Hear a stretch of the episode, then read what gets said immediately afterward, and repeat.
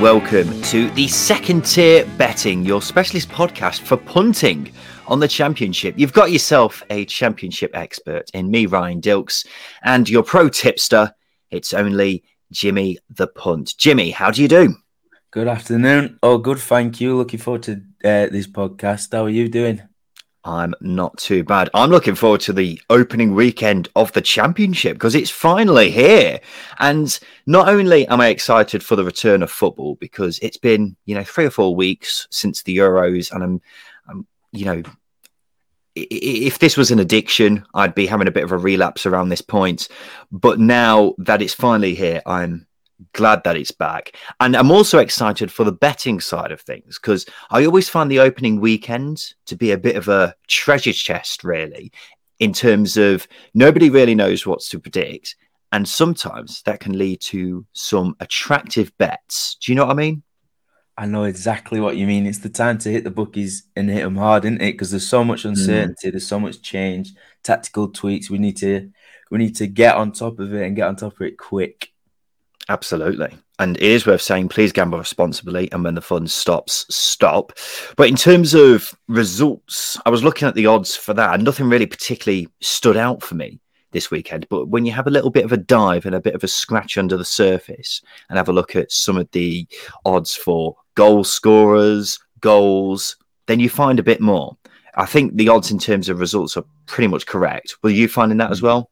No, it is a, it's a sticky one as well because um, I found this year more so than ever, coming off the back of the uh, of COVID and the still the cancellations you get in uh, in pre-season. There's very very little to go off in, and finding little little tactical gems or whatever is pretty much non-existent. So I think it's learn as much as you can from the opening games without and trying to spin a bit of a profit, and then these upcoming weeks will uh, will really be. I think we'll really have an edge on the bookies if we can find some stuff. Yeah, spot on. I, w- I would one bit of advice would be don't go crazy this opening weekend because we hmm. are basing our you know our tips off our instincts really aren't we? There's not hmm. much to go off at all. So let's crack straight into it jimmy. How about you start off with your nap for the opening weekend of yeah my yeah my nap is uh, west brom with a quarter of a goal head start on the asian handicap. Now you can get that at around 1.89 i think it was with Bet365, but William Hill, Unibet, 888 Sport, and Bet Victor all have similar sort of prices on this market, and it is subject to quite a lot of um, of change. So it, it might it might have um, gone up or down slightly uh, when you're listening yeah. to this. For and, anyone uh, who doesn't understand the Asian handicap, because it's certainly something I don't understand, could you give us a very brief um, rundown of what the Asian handicap actually is? Yeah, so with with this bet, um, the quarter of a goal head start, what what happens is half of your stake goes on West Brom with half a goal head start, which means that half of the bet is a winner if West Brom avoid defeat, and then the other half of the stake goes on West Brom with a zero goal head start. And the beauty of the Asian line is, unlike the normal handicap lines, is that if West Brom draw, um, you get that half of your stake refunded, and that doesn't normally happen on the handicap. So essentially, this bet is a really cautious way of getting the baggies on side, and as long as they avoid defeat, um, we'll have a we'll have a healthy return. Yeah, I was looking at West Brom, and out of the results um, odds that were available, they were the one that kind of caught my eye because they're quite big odds, aren't they? I think they were 21 to 10 last time I checked to win in a 90 minutes. And considering plenty of people expecting them to do quite well this season, I thought you probably won't get a better price than that all season. But Asian handicap, draw no bet, anything like that, probably a good way of going about it, isn't it? Um, any other reasoning why you've gone for West Brom apart oh, yeah, from what I've just said?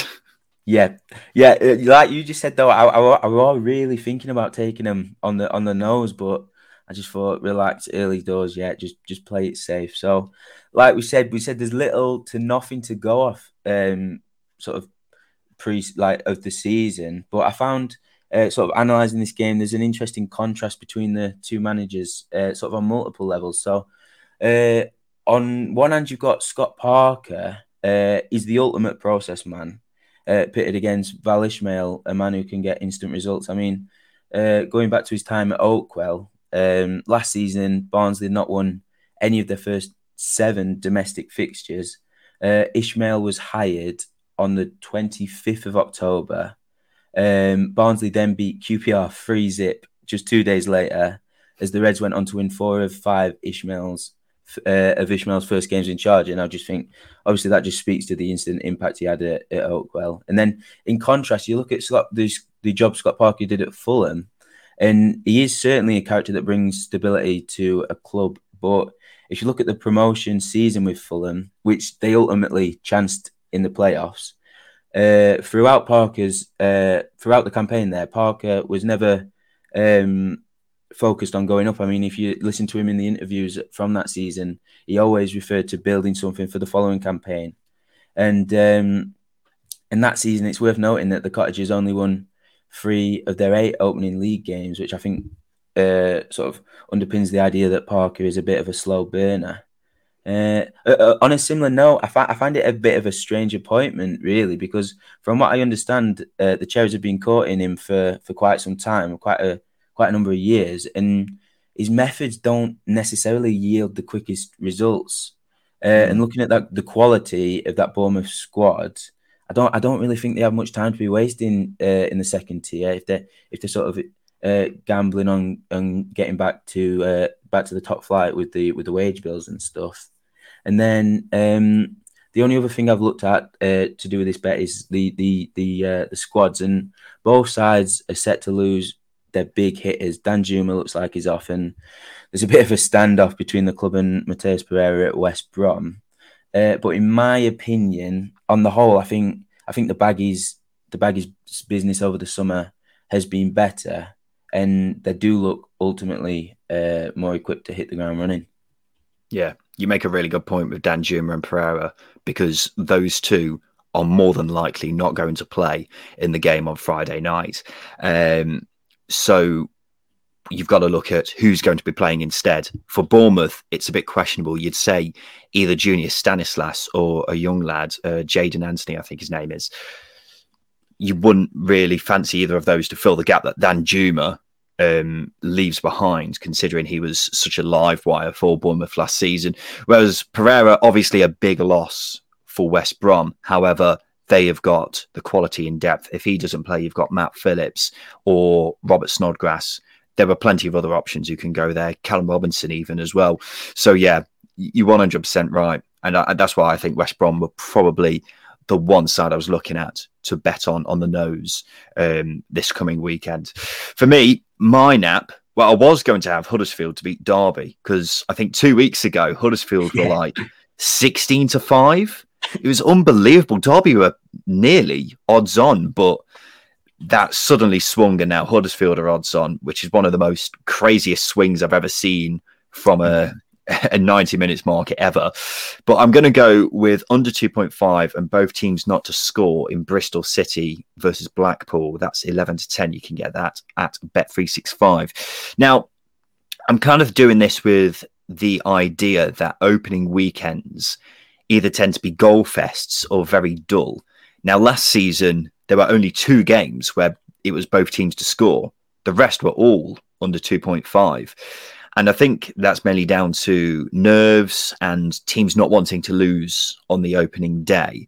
Um, and there's also the caveat that fans are going to be back for, uh, well, pretty much every club in the championship this weekend, or every club in the championship this weekend. And for some clubs, they haven't played in front of fans for nearly a year and a half. So it might be quite jarring for some teams in that case. Um, and they might be looking at it and not be wanting to take many risks. So that's kind of my theoretical side of it. But on the other hand, I am also looking at Bristol City and Blackpool and thinking to myself, these are two sides which are seriously going to lack goals this season. Blackpool were the 13th highest scorers, I think, in League One last season.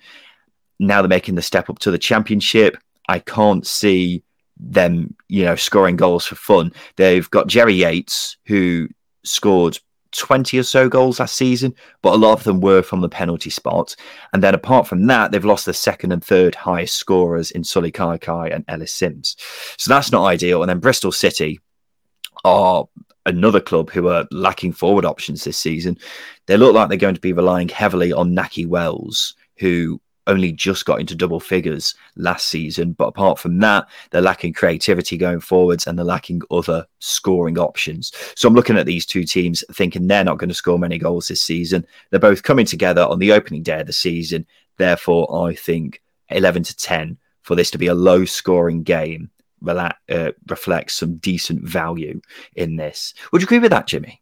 Yeah, 100%. Especially, uh, like you said, on multiple levels, because you've got the the Bristol City. If you look at their squad, especially midfield, and like you said, attack. It it does. It's very uh, industrious and it? it likes it likes creativity. Yeah, and um, it, they're coming. The the if you look at the squads, they're coming to it in contrasting form in the sense that Bristol uh, Bristol City just took a bit of a nosedive towards the end of last season, and Blackpool um, were arguably the best team in League One. If you look at the at, at the second half of the season, but what they'll be both be desperately keen to do is build a bit of momentum. If that means a nil-nil draw or a draw, a point to get the season up and up and running, I, I think they'll, they'll both take that. And uh, yeah, yeah, could see, like you said, uh, the fans uh, would add a bit of uh, the uh, bit cagey, a bit of a cagey game.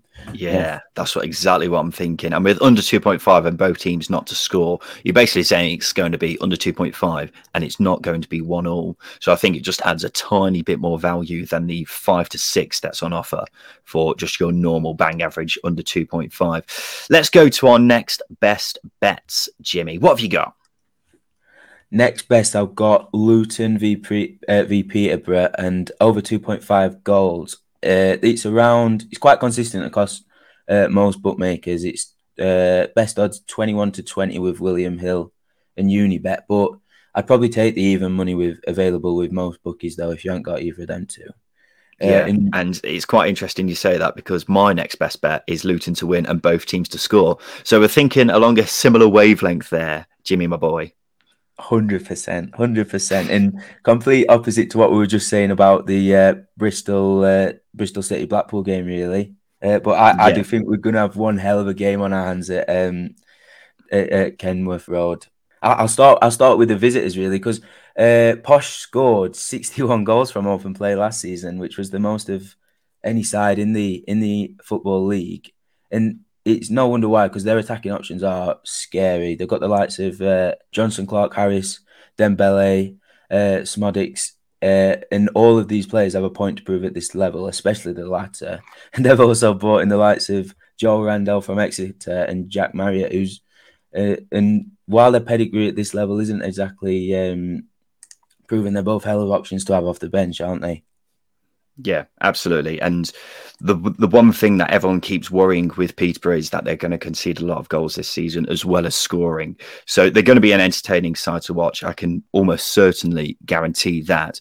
Um, they had the sixth best defensive record in League One last season, which might not sound too bad, but what we've seen in the past is that teams who have decent defensive records in League One they made the step up to the championship and it's a completely different story. I mean, Coventry a yeah. couple of seasons ago had the best defensive record in League One, but were one of the worst teams defensively in the championship last season. And I think it's the transition from being a side which dominates games in League One week in, week out to a side that isn't doing that week in, week out. And it's quite hard for teams to adjust. So I think they will be exposed at the back quite a bit this this season, but they will score goals on at the same time. But the reason I've gone Luton to win is because Luton, they look like a frightening prospect this season. If you listen to our promotion tips from a Monday. I won't go over it again, but they look like a side who could definitely be challenging for the top six this season at the very least. So yeah, I, I fancy Luton to go well. Peterborough, I think, will be in the bottom half of the table, and mm. it just makes sense with 15 to four. That kind of value on Peterborough, both teams to score in future future games throughout the season might not be available later on in the season. So it's worth jumping on now, in my opinion. Yeah, Let's finish yeah. off, Jimmy, with our long shots then, shall we? Um, we'll go with you first. Who have you got? You've gone for a goal scorer, I believe. Yeah, yeah. I think, like we said at the start, I think if you think you've got a bit of an edge, you you you've got to get you've got to get with it quick. And I've gone for uh, Matt Crooks to score any time at six to one with Bet three six five. That's in the uh, Fulham versus Middlesbrough game on Sunday.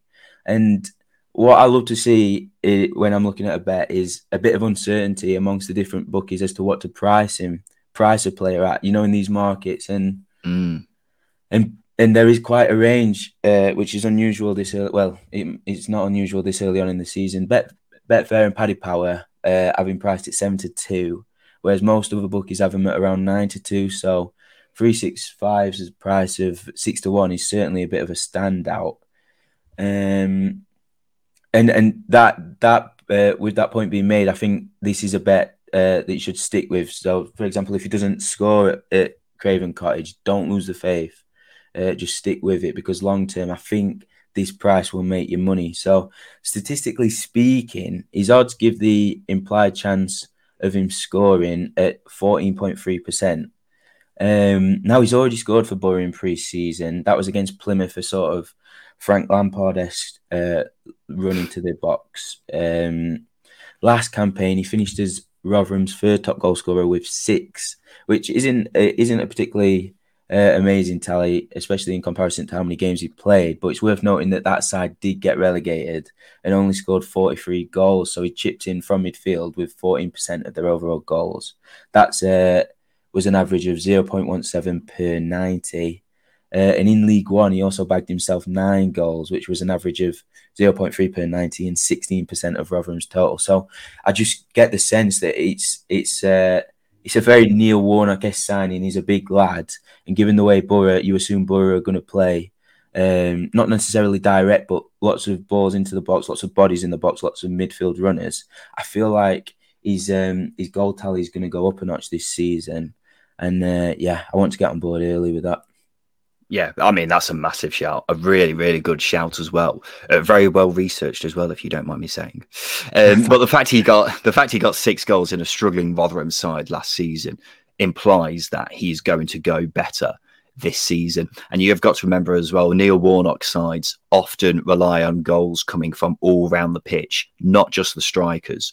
So that would imply that Matt Crooks is going to be getting forwards this season and six to one to score any time as you say. In a two months' time time spell, you might be looking at that and thinking to yourself, wow, that was really, really good value. Um, I know Justin, I was speaking to him not too long ago. I think he was saying Matt Crooks is going to get double figures this season. So, you know, when you've got a magnificent mind like Justin Peach saying that, you've you've got to listen, ladies and gentlemen. I remember he was way ahead of the curve with uh, James Garner last season, wasn't he, as well? So if it's got the seal of approving from Justin, then all I'm saying is a broken clock is right twice a day. Um, he won't listen to this, so it's absolutely fine.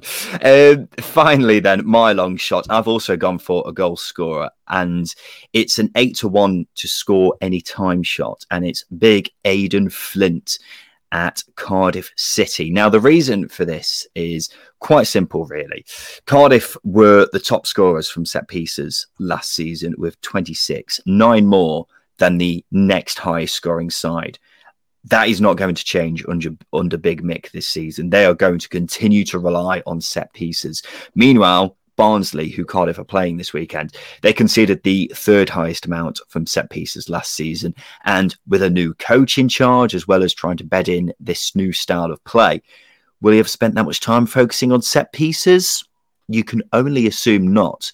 Now, in terms of players, Big Kieffer Moore, someone I was originally eyeing up as a decent bit of value. I'm not sure he's going to play. It might be a chance that he is, but he hasn't played in pre-season.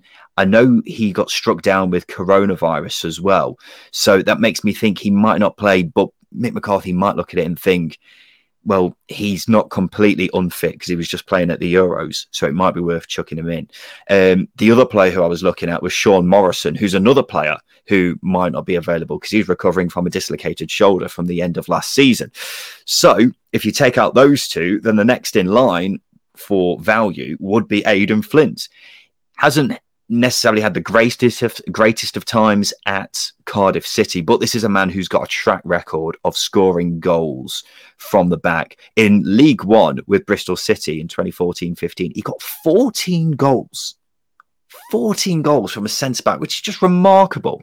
And then in the three seasons after that, he got six, five, and eight. And this was in the championship as well. So I fancy him to get back to his goal scoring ways with Cardiff City this season. Especially if they continue to have the emphasis on scoring from set pieces. So I think 8 to 1 score any time for Aden Flint that's a decent long shot in my eyes, and also 18 to 1 if you fancy him to score first anytime considering what we were saying earlier about opening weekends not necessarily having many goals. So that might be a bit of value as well. Um, well, Jimmy, I think that's just about it from us on this edition of the second tier betting. Just before we pop off, can I get you to just go through your picks for the opening weekend of the championship season?